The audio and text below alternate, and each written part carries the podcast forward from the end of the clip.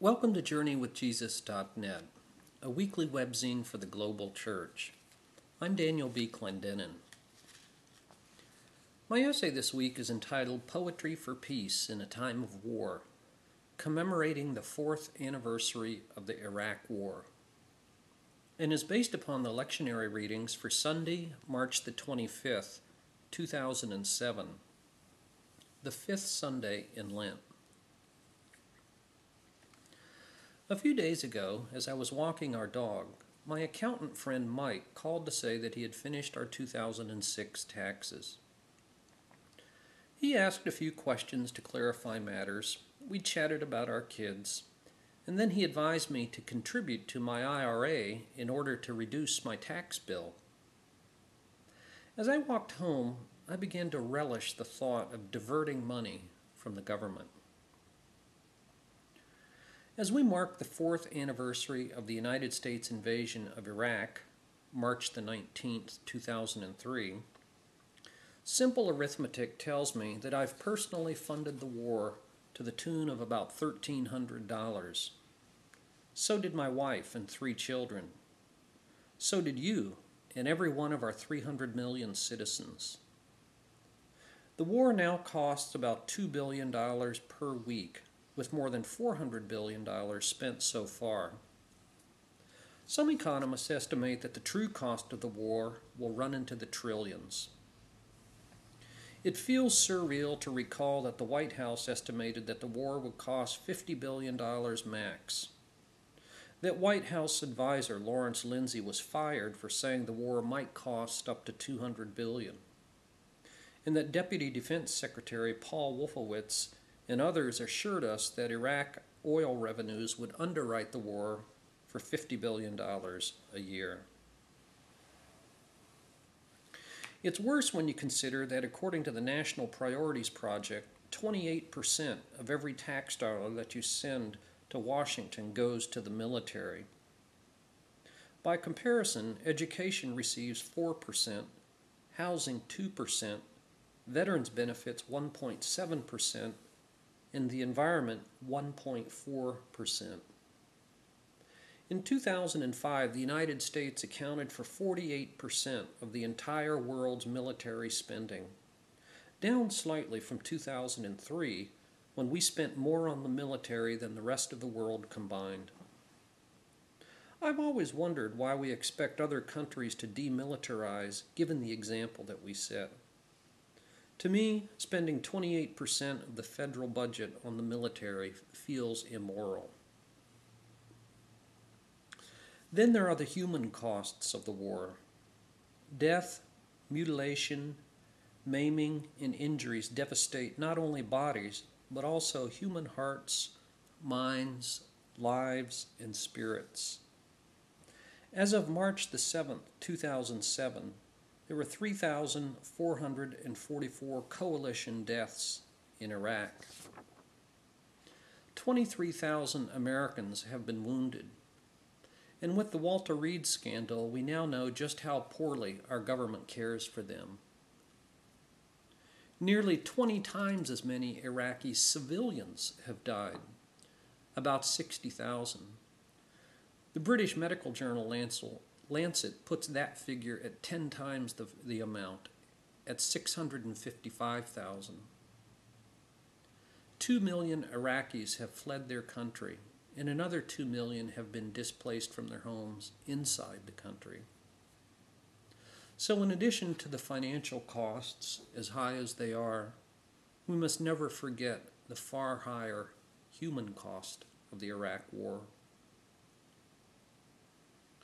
The Iraq War has cost dearly in many other ways. We've alienated ourselves from our friends, militarized international diplomacy, and enraged our enemies. Abu Ghraib, Guantanamo, Haditha, renditions, no bid construction contracts, and domestic wiretaps have undermined the credibility of our commitment to human rights, rule of law, and democracy. The Iraq War has destabilized the greater Middle East region, and supported the jihadist view of history that America wants to occupy, control, or destroy their Muslim countries. War critics have been harassed and caricatured as unpatriotic. We've believed dangerous misconceptions about American exceptionalism.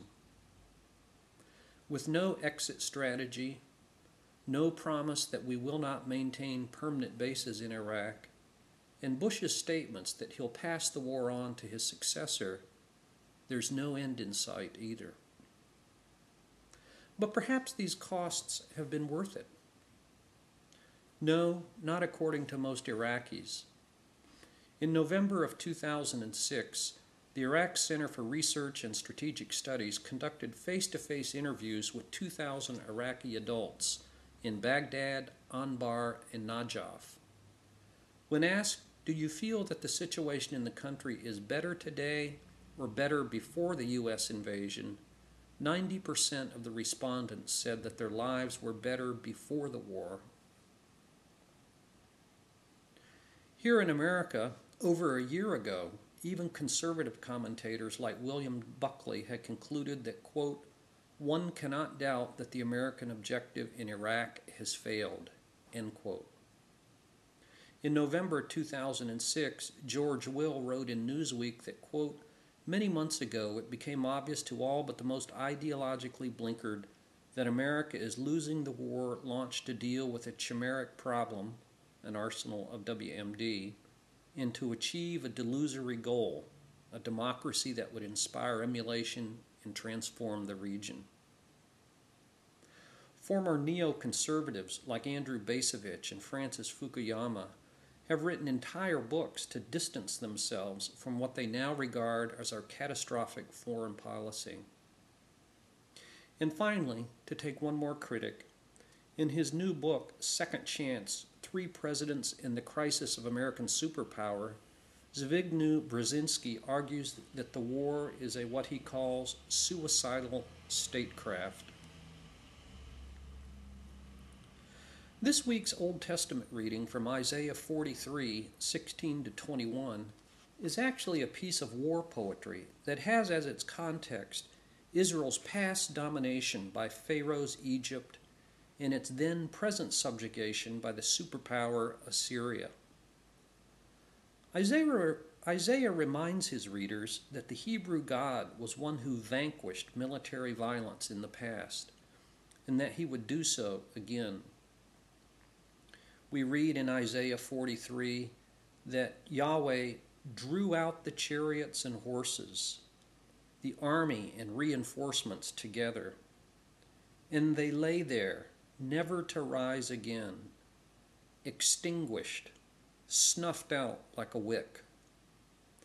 And Isaiah goes on to dare his readers to imagine a new future of peace that he likens to streams in the parched desert. The war in Iraq and the peace poetry of Isaiah bring to mind the radical witnesses of four prophetic Christians, one of whom is ancient three of whom are modern.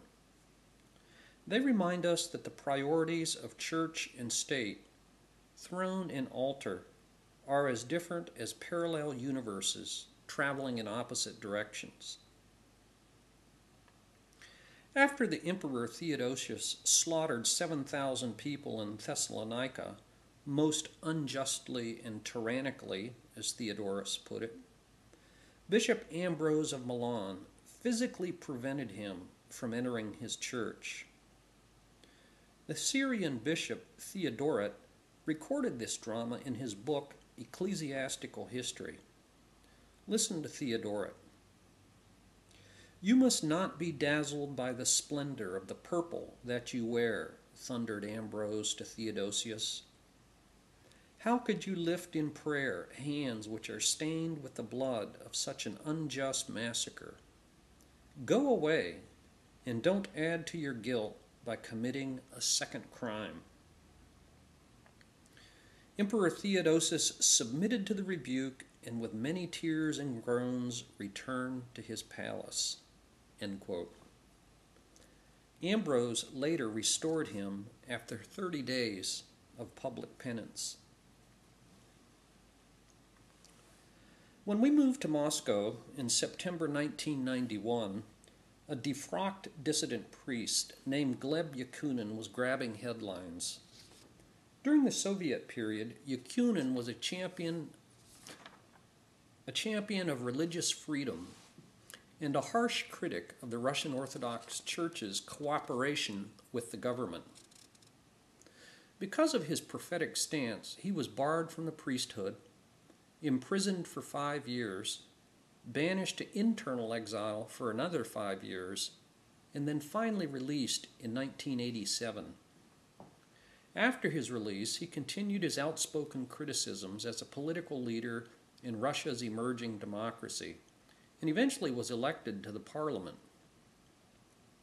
When he published materials from the newly accessible KGB archives about church leaders who served as KGB agents and demanded that the Orthodox Church publicly repent, the Patriarchy had had enough.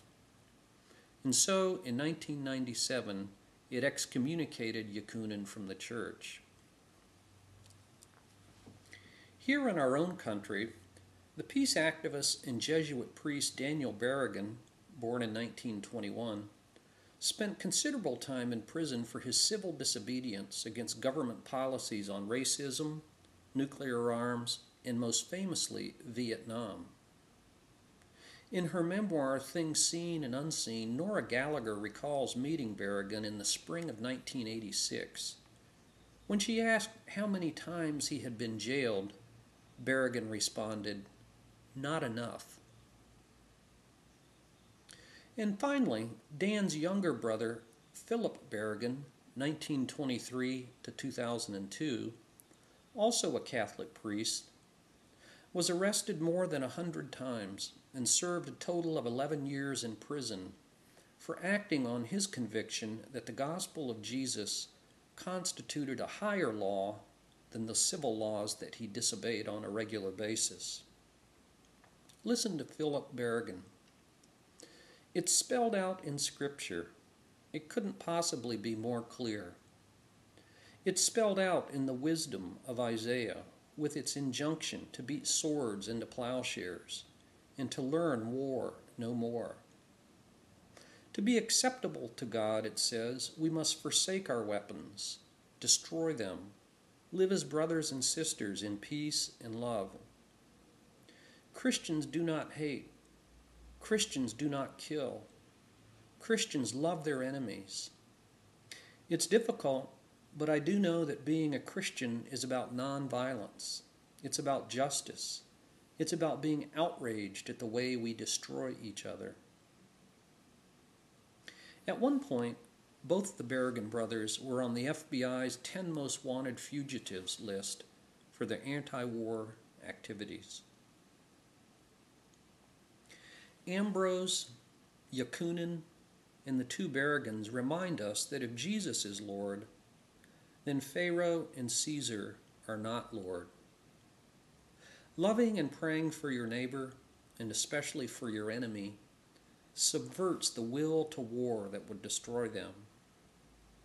And so, inspired by their examples, in a meager attempt to move beyond silence and apathy, Sunday, March the 18th, found me in San Francisco at the Justin Herman Plaza, where I joined other citizens protesting for peace in Iraq.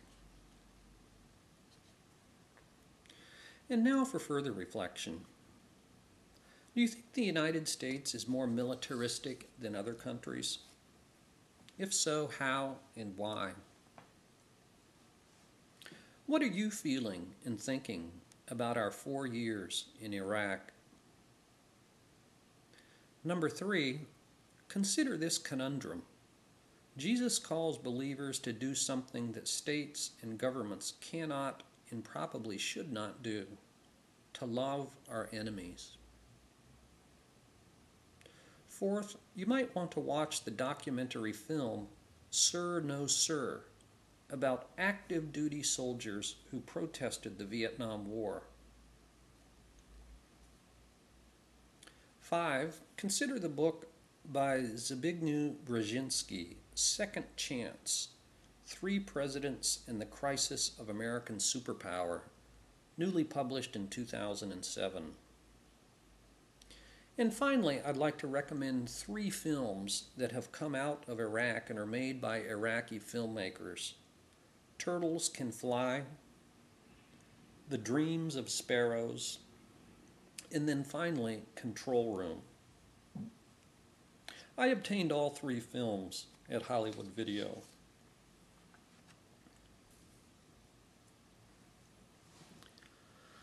For books this week, I review E.O. Wilson, The Creation, An Appeal to Save Life on Earth. New York, W. W. Norton, 2006, 175 pages. Harvard's renowned entomologist Edward Wilson was born in Alabama and raised in the evangelical faith of the Southern Baptists a faith that he rejected long ago in favor of what in this book he calls quote unquote secular humanism. So there's a personal history behind his decision to craft this book as a long letter written to a fictional pastor, asking the pastor to set aside their important differences in order to join forces in a common cause. The stakes are high, says Wilson, for, quote, the fate of the creation is the fate of humanity. And right now, creation is in deep distress. As the two most powerful forces in society, he says, religion and science can act as a tremendous force for good. To the extent that religion neglects the earthly present in order to emphasize a heavenly future, and as a consequence abuses creation, Wilson blames religion for many of our environmental woes.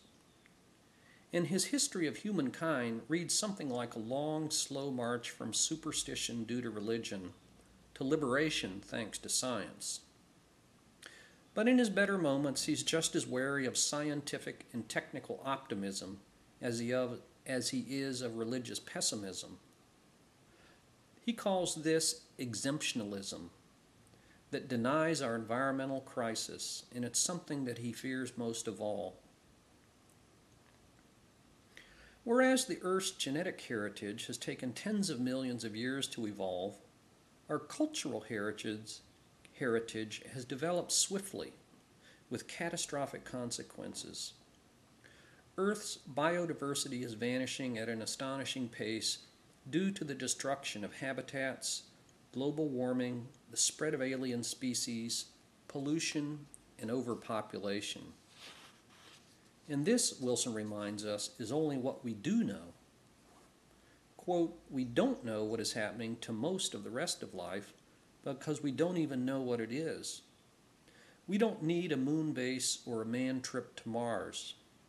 We need an expedition to planet Earth where probably fewer than 10% of the life forms are known to science, and fewer than 1% of those have been studied beyond a simple anatomical description and a few notes on natural history. Across 17 very short chapters, Wilson sketches why and how this has happened, along with the projected consequences for our failure to act. He also laments current science education and suggests how we might improve it.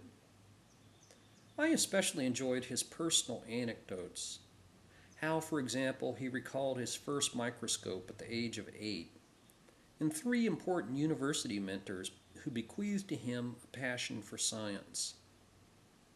If various news reports are accurate, at long last, evangelical Christians, those whom Wilson left long ago, are beginning to get the message about the environmental crisis and joining scientists like him in what he calls in his last chapter a quote, alliance for life. If true, and let us hope that it is, that would be good news about the good news. E.O. Wilson, The Creation, an appeal to save life on Earth. For film this week, I review an Austrian film named Antares from the year 2004. Antares is one of the brightest stars in the night sky, but everyone in this film flames out into darkness. As I watched the lives of three dysfunctional couples deconstruct, my mind wandered to the wisdom of the Jewish philosopher Philo of Alexandria, who once remarked, Be kind to all, for everyone you meet is fighting a great battle. All three couples in this film are trapped in the same drab high rise apartments that serve as metaphors for their interior landscapes. The bored nurse Eva has an affair with an out of town doctor, but despite their torrid love affair, she doesn't even remember the man's last name. Nor do we ever learn her husband's name. The young and needy checkout clerk Sonia fakes a pregnancy to persuade her cheating boyfriend Marco to marry her. He's an immigrant laborer from Yugoslavia, injecting not only class consciousness but ethnicity and immigration into the film. Despite her efforts to free herself, domestic violence traps Nicole with the jealous and abusive Alex, the third couple. In twists of fate that are more bizarre than important to the plot, the lives of these six people crash and collide, but only as ships passing in the night. In the end, Austrian angst buries everyone. In German with English subtitles, Antares from the year 2004. And finally, for this Lenten season, for poetry, we've posted a poem by the Russian poet Anna Akhmatova, who lived from 1889 to 1996, 1966. The title of Akhmatova's poem is Crucifixion. Weep not for me, mother, in the grave I have life. The choir of angels glorified the great hour the heavens melted in flames. He said to his father, Why hast thou forsaken me? And to his mother, Oh, weep not for me. Mary Magdalene smote her breast and wept. The disciple whom he loved turned to stone. But where the mother stood in silence, nobody even dared look. Crucifixion by Anna Akhmatova. Thank you for joining us at JourneyWithJesus.net for Sunday, March 25th, 2007. I'm Daniel B. Clendenin.